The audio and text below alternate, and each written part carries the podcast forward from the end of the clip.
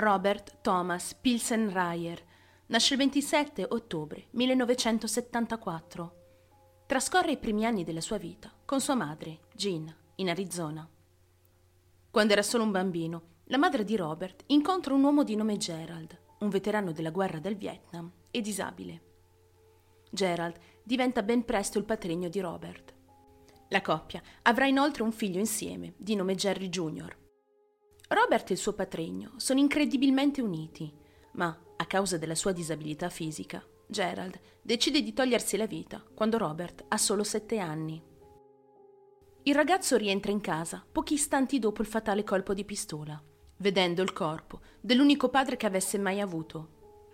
Sulla scia di questa tragedia, Robert comincia ad incolpare se stesso per la morte del patrigno.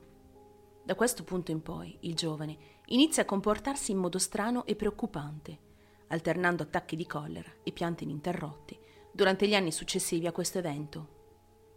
Poco dopo la tragica perdita del patrigno, Robert si trasferisce con la madre ed il fratello a Colorado Springs, sperando di ricominciare da zero. Fu subito dopo essersi trasferito, però, che Robert inizia ad essere vittima di bullismo nella sua nuova scuola, a causa del suo sovrappeso. Robert inizia a nutrire del risentimento verso i suoi compagni di classe, incolpando se stesso per la morte del patrigno e per la sua incapacità nel relazionarsi con gli altri e farsi nuovi amici. Inizia a contemplare l'autolesionismo durante l'adolescenza. Poco dopo ferisce un altro bambino durante una rissa nel cortile della scuola. Dopo questo fatto viene inviato in una struttura chiamata Cheyenne Mesa, nota per occuparsi di adolescenti con problemi comportamentali o psichiatrici. La madre di Robert, Jean, sperava che il suo trattamento presso la struttura avrebbe finito per aiutare il giovane, ma così non fu. Il comportamento di Robert peggiora a vista d'occhio durante il breve soggiorno presso la struttura nel 1990. È diventato ancora più provocatorio di prima. A 15 anni, il giovane diventa più caparbio e testardo con scoppi di ira sempre più pronunciati. È persino scappato di casa per un breve periodo. Alla fine le autorità statali minacciano di prendere Robert in custodia, a meno che non fosse tornato in una struttura di trattamento comportamentale per ottenere delle cure a lungo termine. Ciò costringe il ragazzo a rientrare nuovamente al Cheyenne Mesa nel giugno del 1990, dove vi rimane per diverse settimane. La mattina del 6 luglio 1990, Robert chiama sua madre al telefono. I due si sono promessi di chiamarsi ogni giorno, mentre l'adolescente si trova lontano da casa. Quasi tutte le loro conversazioni precedenti risultano essere discorsi abbastanza normali, chiacchierate tra madre e figlio. La conversazione di quella mattina, tuttavia, è molto diversa dal solito. Durante la loro conversazione mattutina, Robert accenna qualcosa alla madre. Mentre parla al telefono, il ragazzo sembra piangere. Ma la loro chiamata è monitorata dai dipendenti della struttura e lui non è in grado di parlare chiaramente e sinceramente con la madre. Non può raccontare alla madre quello che sta accadendo nella struttura. Robert le dice soltanto: Controllano i telefoni. Mamma, devo parlarti. Mentre la loro conversazione arriva alla fine, Robert accenna di voler scappare dalla struttura a causa delle sue condizioni attuali. Ma la donna in quel momento non capisce. Quasi subito dopo la loro telefonata, Jean telefona a sua volta al Cheyenne Mesa e riesce ad ottenere una data per rendere visita al figlio all'interno della struttura. Tuttavia, durante quella stessa chiamata, a pochi minuti di intervallo, le viene riferito che Robert, in realtà, non sarebbe stato disponibile il giorno previsto, poiché aveva già in programma di uscire dalla struttura con alcuni membri dello staff e altri studenti per una passeggiata e che quindi avrebbe dovuto rimandare la sua visita. Jean aspetta la fine della giornata, sperando in una chiamata da parte del figlio Robert. E quella telefonata in effetti arriva, ma dall'altra parte non c'è il figlio, ma bensì un dipendente del Cheyenne Mesa. La donna riceve la notizia che ogni genitore teme gli educatori non sanno dove si trova Robert. Il ragazzo è scomparso. I dipendenti del Cheyenne Mesa affermano che Robert è scappato il 6 luglio del 1990, di sua spontanea volontà. Le autorità registrano Robert come una persona scomparsa in quel momento, ma non hanno mai indagato formalmente sul caso, né come un potenziale omicidio, né come rapimento. Un paio di dipendenti del Cheyenne Mesa affermano di aver visto Robert nel loro campus la mattina del 6 luglio del 1990. Un dipendente afferma inoltre di aver visto per l'ultima volta il ragazzo sdraiato nel mezzo di un campo della struttura quella mattina, intorno alle 8.45, mentre un altro dipendente sostiene di averlo visto lasciare la struttura a fine mattinata. Quest'ultimo afferma di non aver provato a fermare Robert per colpa dei suoi noti problemi comportamentali. Robert ha una cicatrice sulla fronte e una pigmentazione più chiara sul braccio destro, oltre a un'ustione sulla parte superiore della mano destra e cicatrici sulle ultime due dita del piede destro.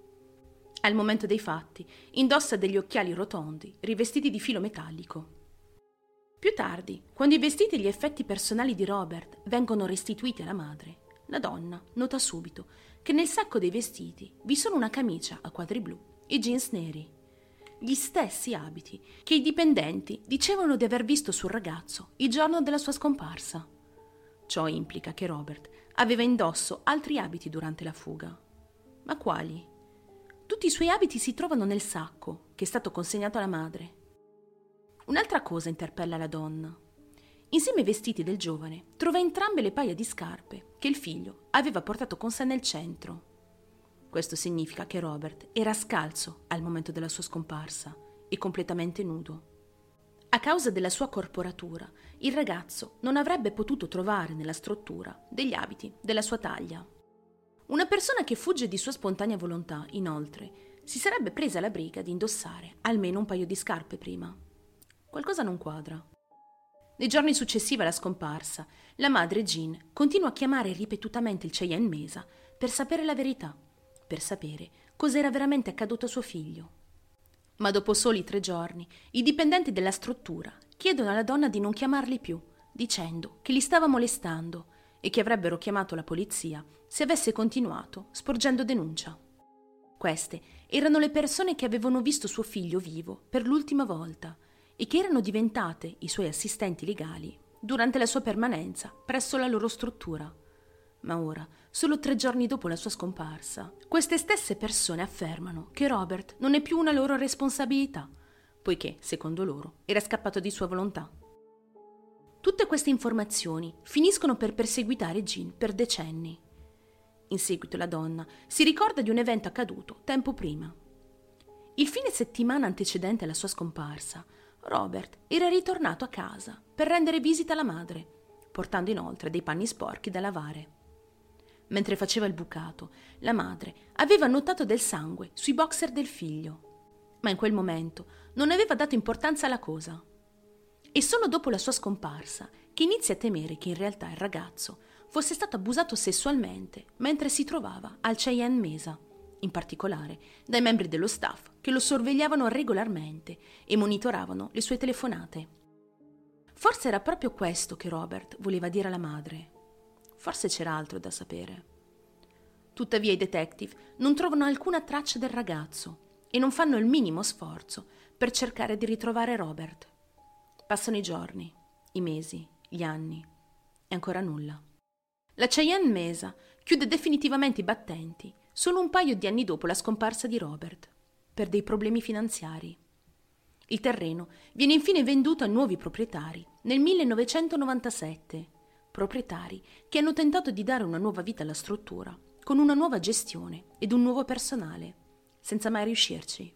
La polizia di Colorado Springs riclassifica il caso di Robert anni dopo da fuggiasco a disperso e impossibile pericolo continuando a dichiarare negli anni successivi che non ci sono prove sufficienti per provare che il suo fosse un rapimento o addirittura un omicidio.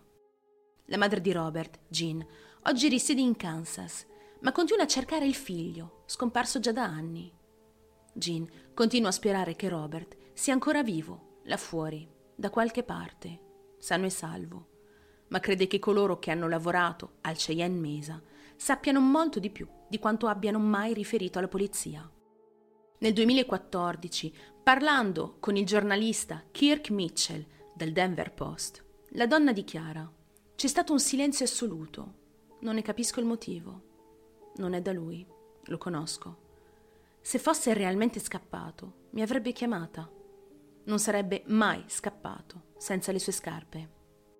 Robert Pilsen Ryer aveva solo 15 anni quando scompare, nel luglio 1990. Nell'ottobre del 2021 il ragazzo compierà 47 anni. Ad oggi la sua scomparsa rimane ancora un mistero.